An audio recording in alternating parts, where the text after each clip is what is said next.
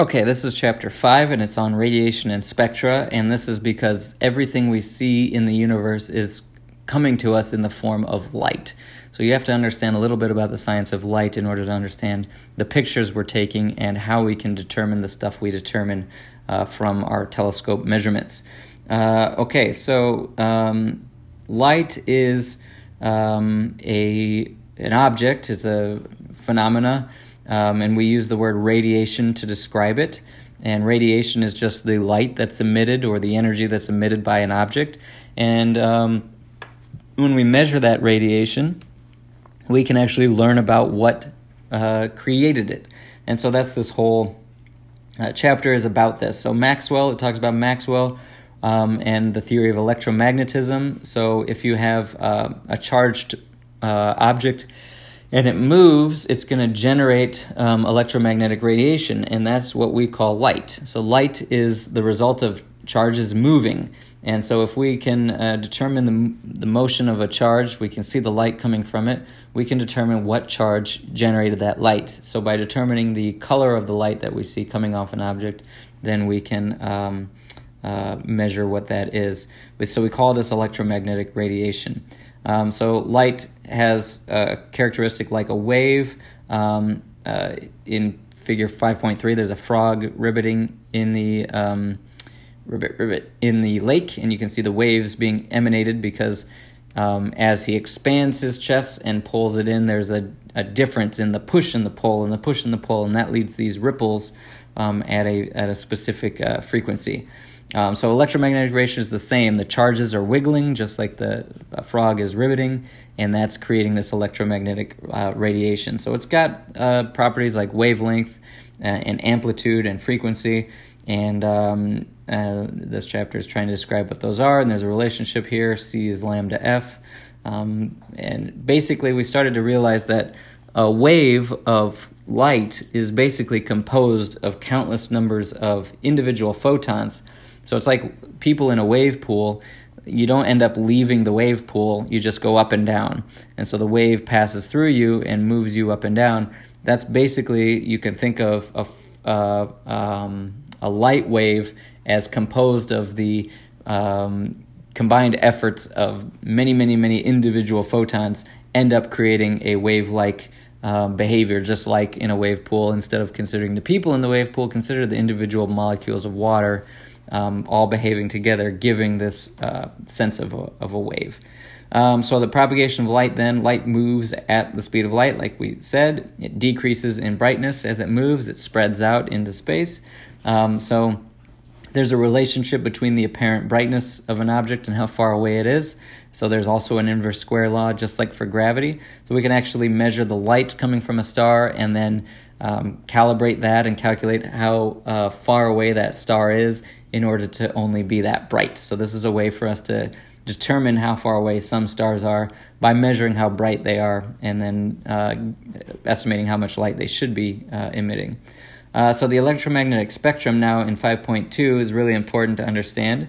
Uh, you need to know these in general. So the uh, gamma rays are the highest energy photons. X rays are the next highest. Those pass right through you.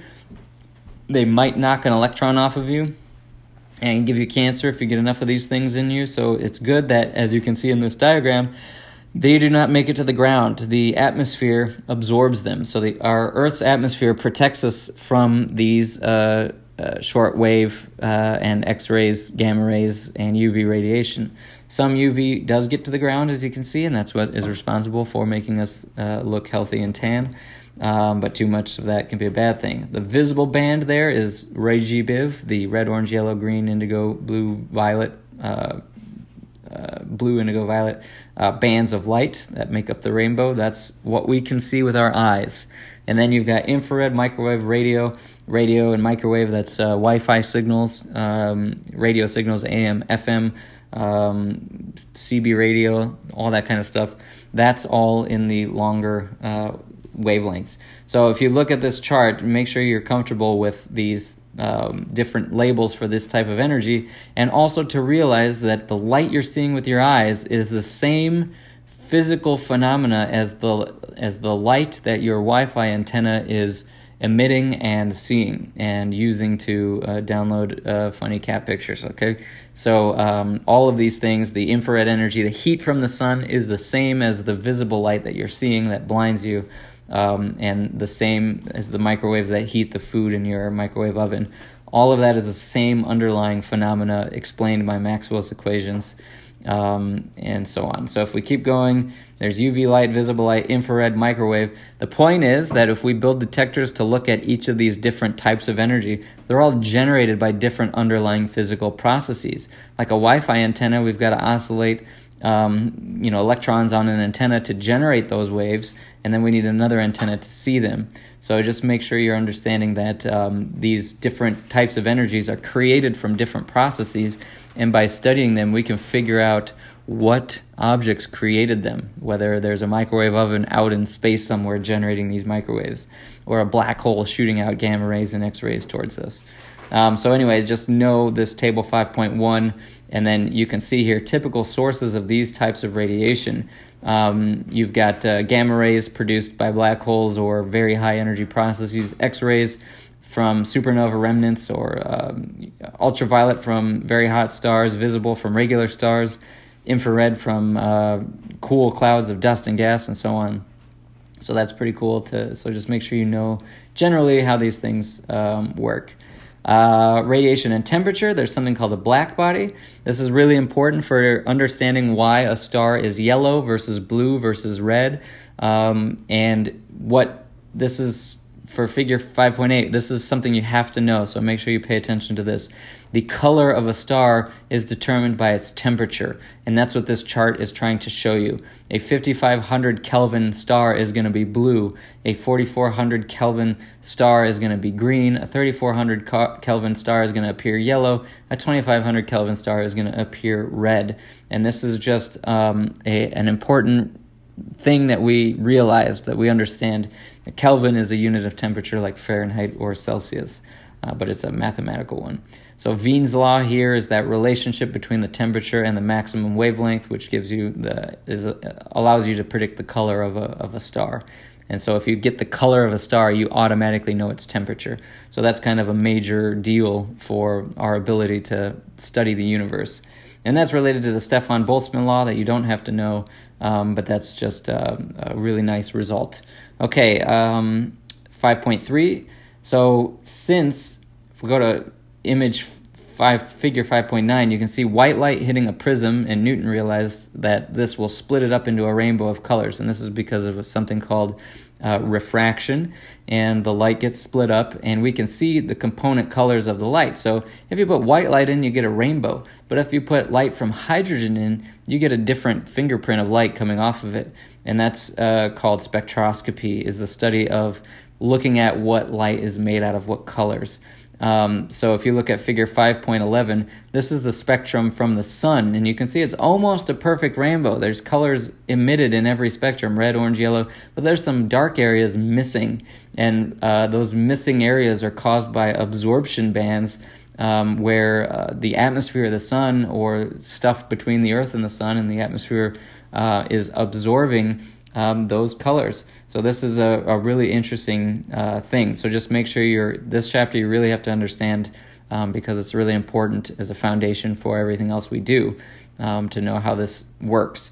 So you can see in Figure 512, every atom on the periodic table of elements has its own fingerprint, its own spectral fingerprint. So sodium uh, those street lights that are yellow everywhere, those are called sodium lamps, and that's because they emit mostly in the yellow. And you can see in that in this picture, it's all black except for those yellow lines, and there's a little bit of a blue line, but that's why they mostly look yellow. Hydrogen kind of looks like a purple pink color, and that's because it's emitting in the blue and the violet and the red, and red and blue together creates this sort of uh, pinky color. And then calcium, you can see it's sort of all these colors, so this would be closer to a white color. And then mercury, uh, similar, it's a, a, little bit bluer color but close to white. And these mercury lamps are what um, in most uh, fluorescent light bulbs, you have mercury in there because it's close to white, but it's a little bit blue. Sometimes people say it looks too much like a hospital. They're harsh lights, um, so we, we sometimes have to warm them up to get um, special colors. And nowadays we use LEDs and we can get basically any color you want. Um, okay, so then the types of spectra, this you have to understand. So read about this. The continuous spectrum versus an absorption spectrum versus an emission spectrum. So just make sure you read that cl- closely and understand what that's uh, talking about.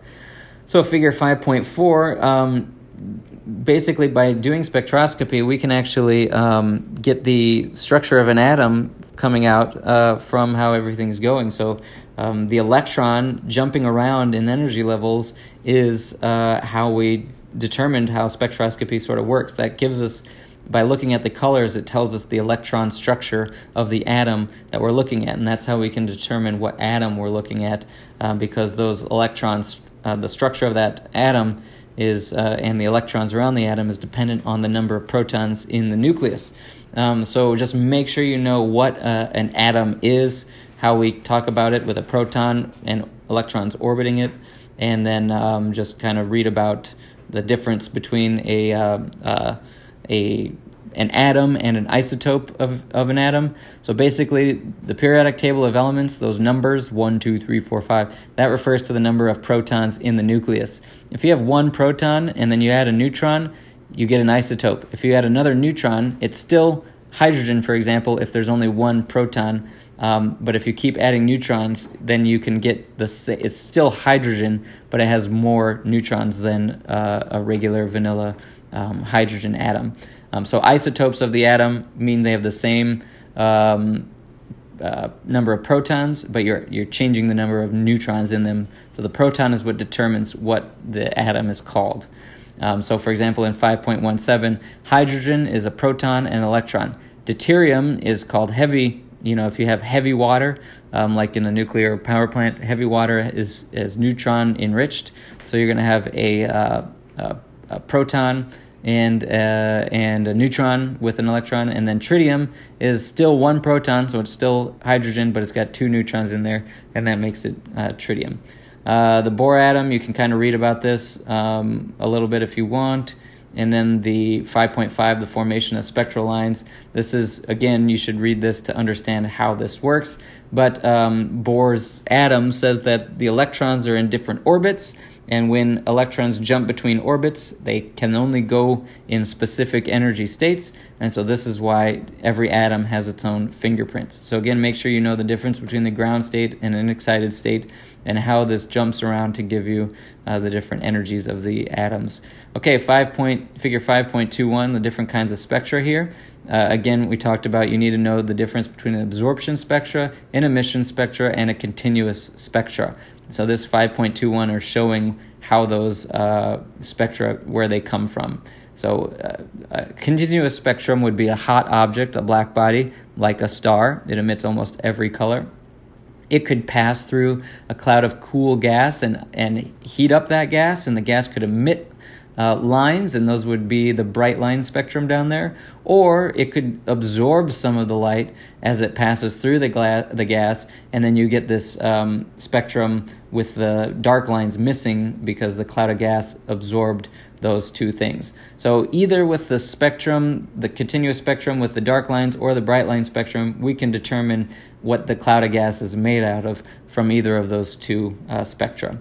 Um, okay, so then the Doppler effect. This is a really important effect to understand too, and this is basically the uh, when a car passes you, goes from a high pitch to a lower pitch and that's because the uh, appearance of any sort of radiation or sound or anything is dependent on the relative motion of the observer compared to the uh, person emitting the waves. And that just has to do with our, that's a perception issue because of the way we perceive um, waves hitting us.